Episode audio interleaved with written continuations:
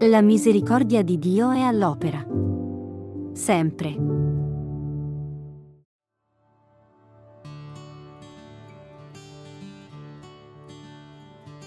E là dove giungeva Gesù, in villaggi o città o campagne, deponevano i malati nelle piazze e lo supplicavano di poter toccare almeno il lembo del suo mantello e quanti lo toccavano venivano salvati.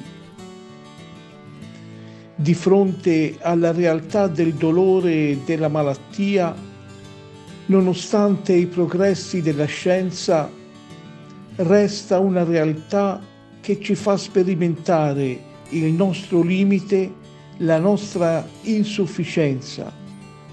Mettiamo tutto questo sotto l'autorità di Gesù.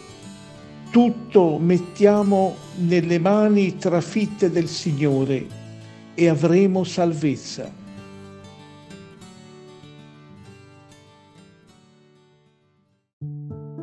La misericordia di Dio è all'opera.